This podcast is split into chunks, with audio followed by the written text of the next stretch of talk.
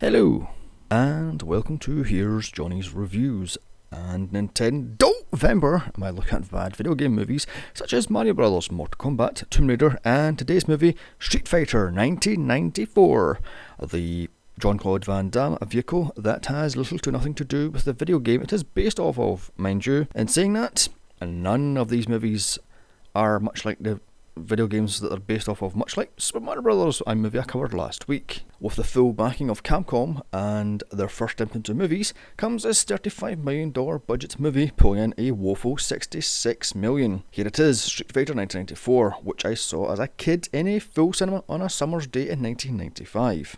Because back then, movies were at least six months behind America, unlike today, where they're pretty much a couple of weeks in some cases, a couple of days even. Anyway, which I must admit this is one of my ultimate guilty pleasure movies. So let's dive into this second ever video game movie starring Jean Claude Van Damme, Raoul Julia, Ming Na Wen, and Kylie Minogue, directed by Stephen de Souza. At the plot, an AN colonel must stop an evil megalomaniac dictator from taking over the world can he stop him and his cohorts, or is the world doomed?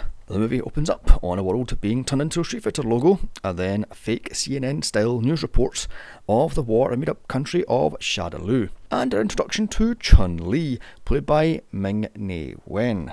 I think that's how I pronounce her names, apologies if it's not, of Agents of S.H.I.E.L.D., ER, and Mulan. She is a news reporter who gives us the backstory of the AN, that's Allied Nations, not UN, United Nations of the dictator General M. Bison. Then we're introduced to General M. Bison, played by Raoul Julia of the Addams Family movies, as he's flying around on his flying control panel chair type thingy. As the news report continues, Bison throws in a pit the 64 AN hostages he took 24 hours earlier and the 16 AN soldiers, some which he kills to prove his might. Colonel Guile, played by Jean Claude Van Damme, who took over $8 million to play this role and refused to play Johnny Cage in the upcoming Mortal Kombat movie, which I'm doing next week. Hey, well, anyway, as was saying, Van Damme, he is in everything uh, from the 80s up to the early noughties. That wasn't an Arnie or Stallone movie. He arrives in his little APC. So Chun Li and her cameraman Balrog, played by Grand L. Bush of Die Hard, a movie I covered last year, Lethal Weapon, another movie I covered last year, and Demolition Man follow for an interview. In the outside broadcasting truck, do we meet E. Honda, played by Peter Tusopia, I think that's pronounced his name, of Speed Racer 12 rounds, and New Girl is puzzled to how a bison can hack his signal. In Burst Cammy, played by Kyle Minogue, of delinquents, Biodome, Savvy People, Doctor Who, and of course Neighbours, to try to trace the Bison hack. So, as Guile tries to keep Bison talking, Bison's computer hacker, DJ, played by Miguel Nunes Jr. of Friday the 13th Part 5, Return of the Living Dead, and Joey notices the trace, so Bison tells Guile he has three days to pay his $20 billion ransom of the hostages, or they will die and for good measure puts Guile's friend Blanka, played by Robert Mama Mamawam, oh, fuck's sake, Mamoa, I think that's pronounced his name, oh, God, of the Matrix movies, Home, Home and Away, and of course Neighbours, no, not the Zac Efron movie, but the long-running Aussie soap, into the hands of his pet scientist Dhalsim, played by Rashal Seth, Rashal Sethian hmm, of Gandhi, Indiana Jones and Temple of Doom and Vertical Limit to make his ultimate killing machine by pumping him full of steroids and poisoning his mind by forcing him to watch war footage over and over again. All the while, Bison's lackey, Zangief, played by Andrew Bryanski of Texas Chainsaw Massacre remake, Texas Chainsaw at the beginning, and Batman Returns, a movie I covered last year, check my archives, smarms in the background, doing his worst Russian accent. Cut to a cage fighting scene where we're introduced to vain cage fighter Vega, played by Jay Tarvar of Red Dead Redemption, Human Centipede 3 and Metal Gear Solid 5, who wears a metal mask to protect his pretty boy looks while being armed with a three pronged claw attached to his hand. In walks the quote heroes Ryu and Ken, played by Byron Mann Ryu of Man with the Iron Fists, Sleeping Dogs, and Catwoman, a movie I'm covering next year. And Damien Kappa, Ken of Under Siege, Melrose Place, and sometimes they come back for more. Now, you know, your bloody careers are dead if you're doing fucking Stephen King spin offs. Jesus, jinkies. They try to sell guns to local crime lord Sagat, played by Wes Stadai, I think that's pronounced his name, of Avatar, Heat, and Penny Dreadful, but he's one step ahead of them and forces them to into a cage fight with Vega.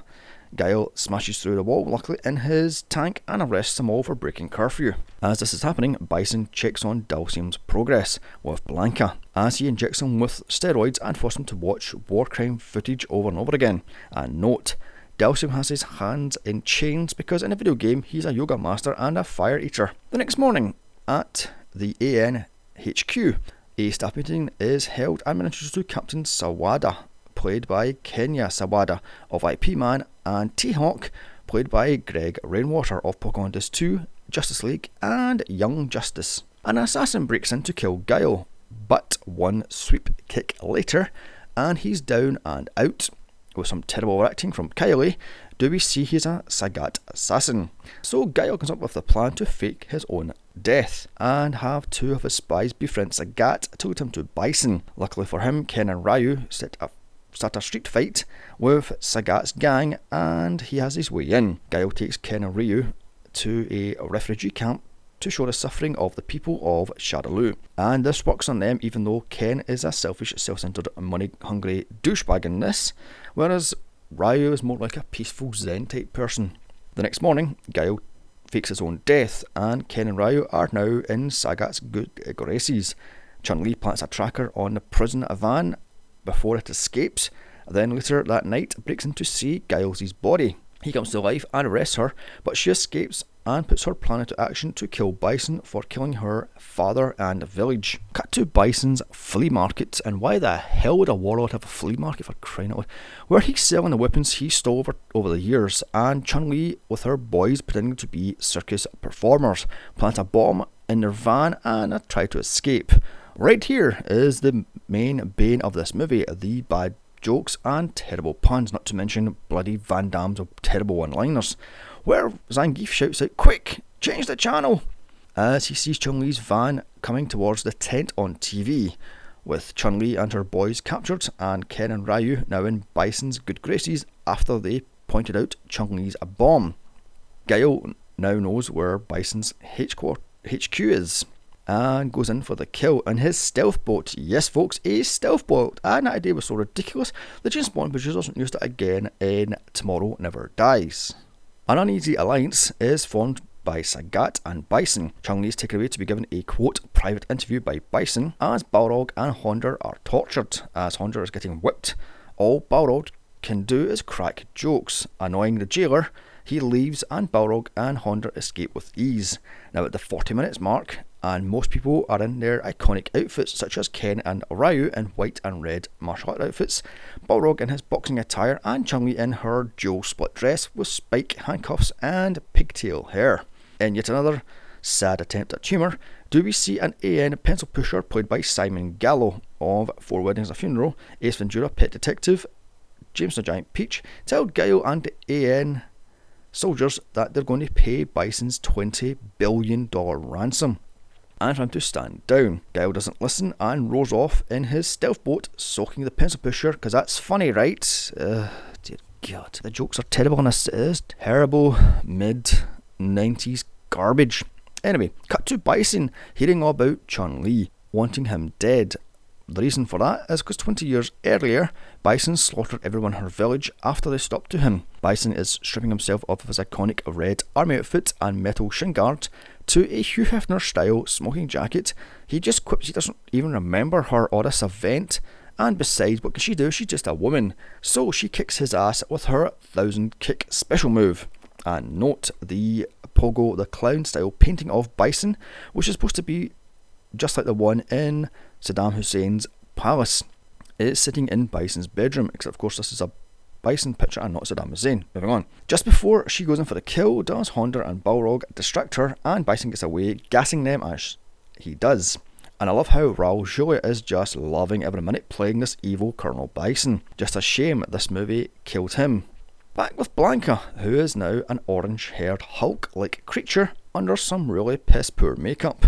Dhalsim tries to keep Blanka as human as possible by letting him watch kind, gentle images such as at a wedding on a TVs strapped to his head and not the bloody war and violence that Bison wants him to watch.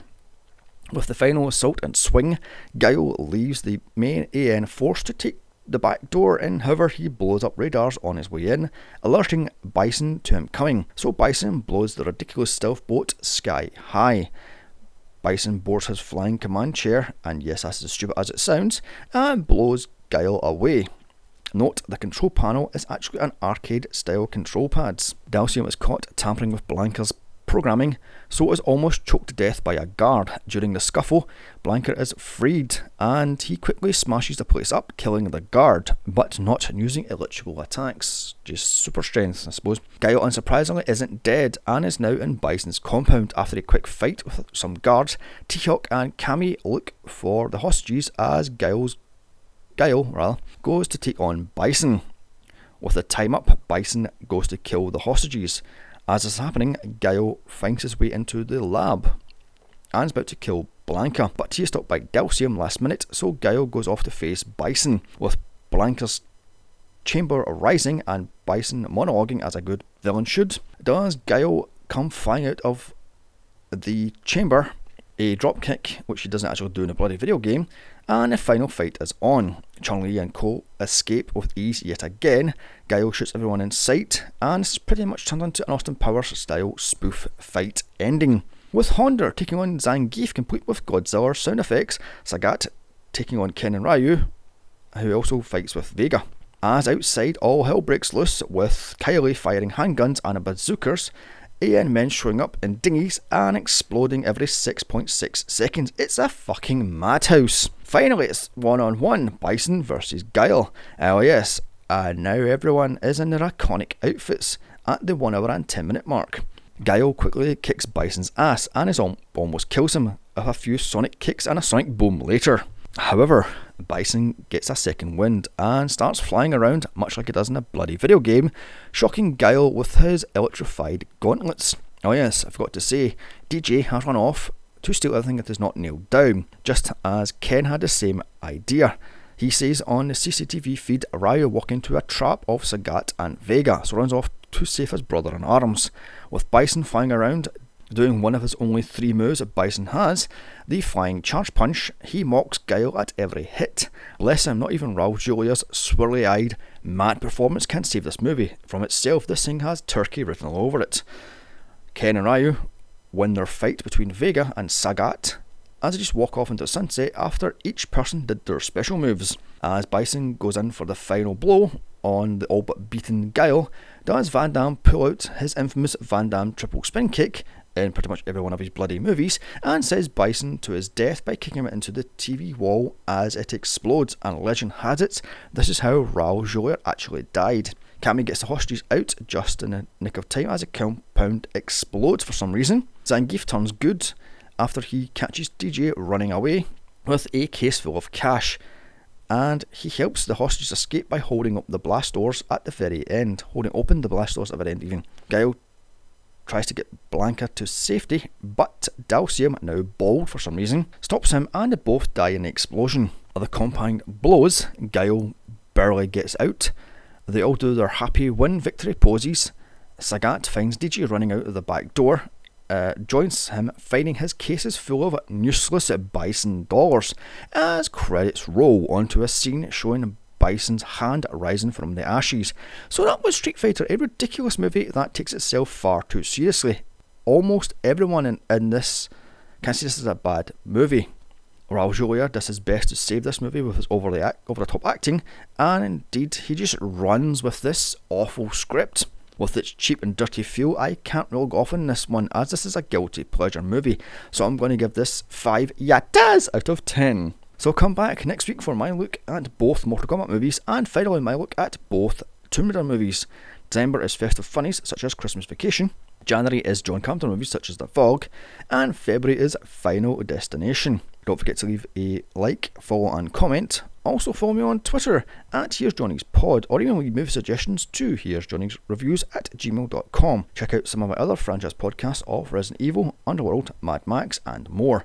Check out my solo podcast of Die Hard 1 and 2, Batman Returns, Donnie Darko, and a many more. And a bye bye.